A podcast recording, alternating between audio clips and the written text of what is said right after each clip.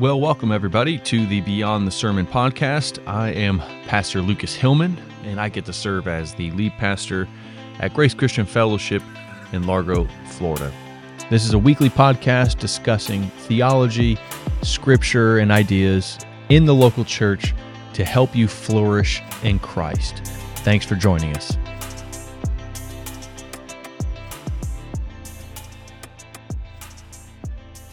I have said these things to you that in me you may have peace. In the world you will have tribulation. But take heart, I have overcome the world. Those are the words from Jesus in John chapter 16, verse 33. It seems to be the promise of life here on this world that is not yet fully redeemed, Jesus promises tribulation, trouble, hardship. And the promise also is, though we will face these things indeed, the promise is that Jesus' peace is available and with us. Indeed, he goes further to say that he's overcome the world, meaning he's gone before us. And that is essentially, I believe, what Paul and the gospel writers indicate that Jesus is the faithful one who went before us and accomplished all that is necessary for salvation and for redemption. And as we dive back into 1 Corinthians chapter 9 and wrap up the chapter, it's important to keep that in mind that Jesus promises hardship, but yet also promises peace.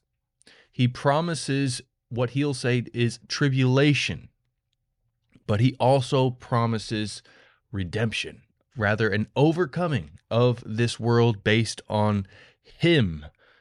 And Paul in 1 Corinthians 9, up until this point, chapters 8 and 9, have really been dealing with some cultural issues, some things that are facing the church in Corinth um, that are uh, questionable, if you will. They require uh, a good amount of godly wisdom and godly discernment and but it also requires of us some what we'll say is cultural agility the ability to say what is good and what is bad um, in a culture. What do i have the right to do? What do i have the christian freedom to partake in? And what ought i reject? Paul is saying in 1 corinthians 8 and 9 that we ought to measure all things according to god's good gospel but we also are afforded some freedoms to for the sake of the gospel he'll say in verse uh, 23 of chapter 9 for the sake of the gospel we will either partake in things or we will resign our freedoms. Although we may be free we lay them down for the sake of the gospel and for the sake of people. And that is one of the things that we ought to always consider when making decisions especially decisions as a christian that may seem morally gray. What what does this communicate to my neighbor? The second or one of the great or the greatest commandment that is equal to the first, Jesus will say is loving your neighbor as yourself. So Paul will bring that commandment into our decision making when it comes to even cultural decisions. Don't allow our personal preferences to steamroll uh, the tender conscience of a brother or sister. Likewise, do not let a tender conscience of a brother or sister uh, become um, a, a tyrant to us. May we balance gospel freedom and gospel love. But back to 1 Corinthians 9 and Paul's distinction of what we are entering into. Jesus' words in John 16 says, Tribulation, hardship, but take heart, take peace. Paul says, We are in a race. Don't you know that in a race all runners run, but only one receives the prize? This seems to be a, a, a very common metaphor for Paul that the Christian life is one of a race. Uh, and again, you can think of a race as strenuous. It is one of going towards with an amount of purpose and an amount of strain. I mean, uh, if you can think of any athletic uh, endeavor you may have engaged in, um, it or or just any competition.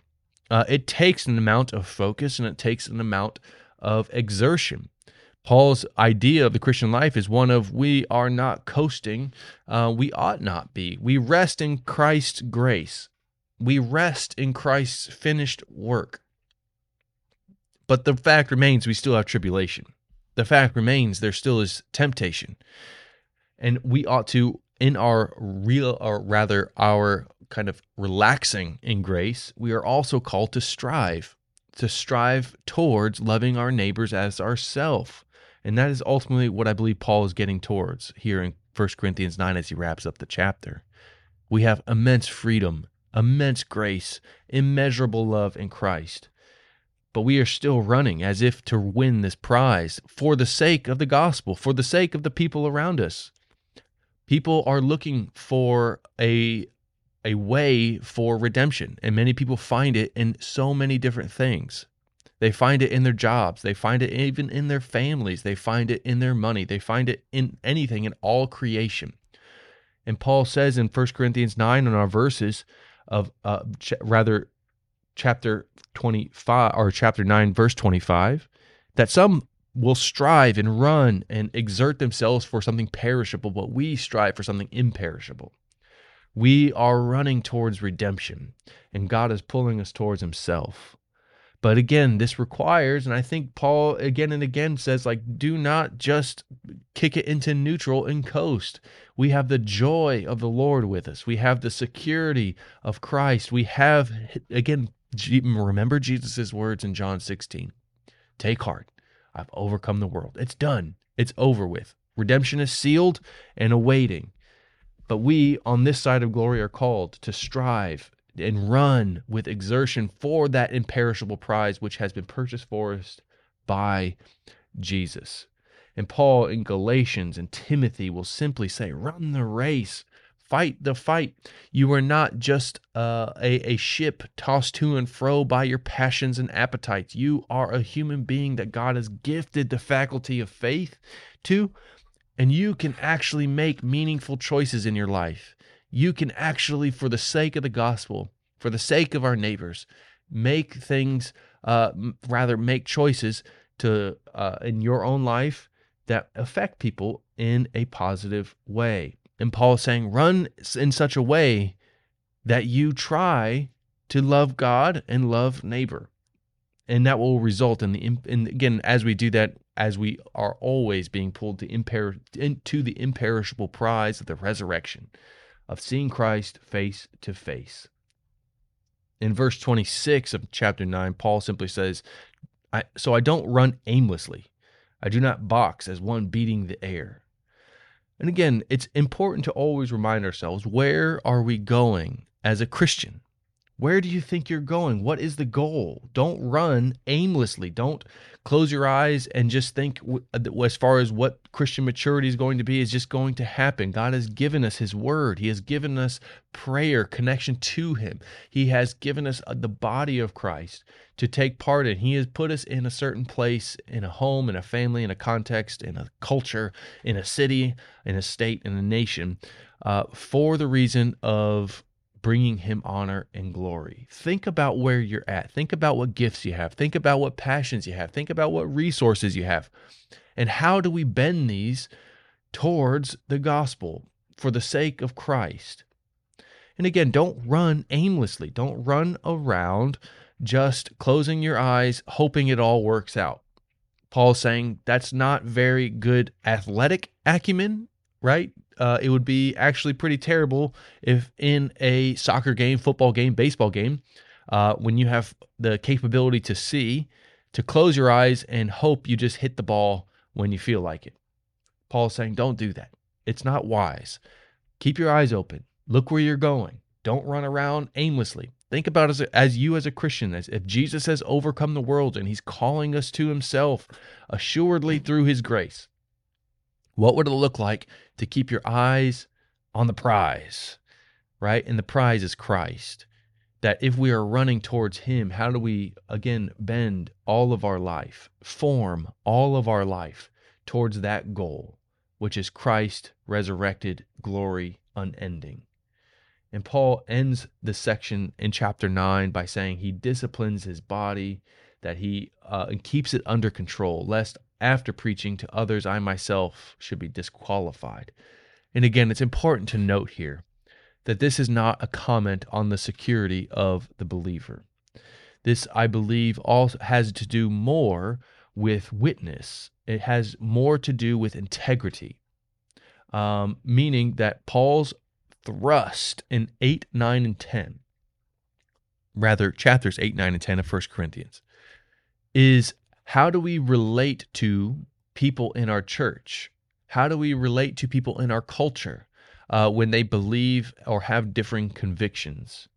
So, again, may we not, when Paul says, lest I be disqualified, it I, I do believe he's speaking to the idea of, again, flip flopping. Or I thought, again, someone would say to us, I thought you said you don't do that. Um, and again, that does not disqualify us from the faith. Our faith is in Christ alone, secured by Christ alone, by grace alone. But there is a measure of integrity that we ought to strive to walk with, that our inner confession would match our outer actions. We see this as, um, again, a, a way of faithful expression in our, our faith in Christ, is that our outer actions match our inner confession. And we do so by saying okay well what am i what am i propelled to take part in that might be against the will of god? And how do i discipline myself in order not to just give myself wholly to them without any effort of resistance? Right? We are not just robots that are pre-wired to do things uh, uh in in contradiction to God's will. Um, God has given us, again, the faculty of faith uh, in order to exercise and become human and, and respond in meaningful ways to God's grace and providence and care. So you see, Paul says, discipline our bodies, keep it under control so we can walk with integrity. We can walk without shame, that we could approach our neighbors and the people that we love to say, I am who I say I am. I'm not disqualified. Lord, give us the courage to walk with that amount of integrity, that we wouldn't disqualify ourselves by pr- not doing what we say. Or, as the old adage will go, not practicing what we preach. Now, we will preach grace because I seem to disqualify myself if I look hard enough. It's really discouraging. I disqualify myself often in my thoughts, my words, and my actions is are not perfectly aligned to the will of God. God have mercy.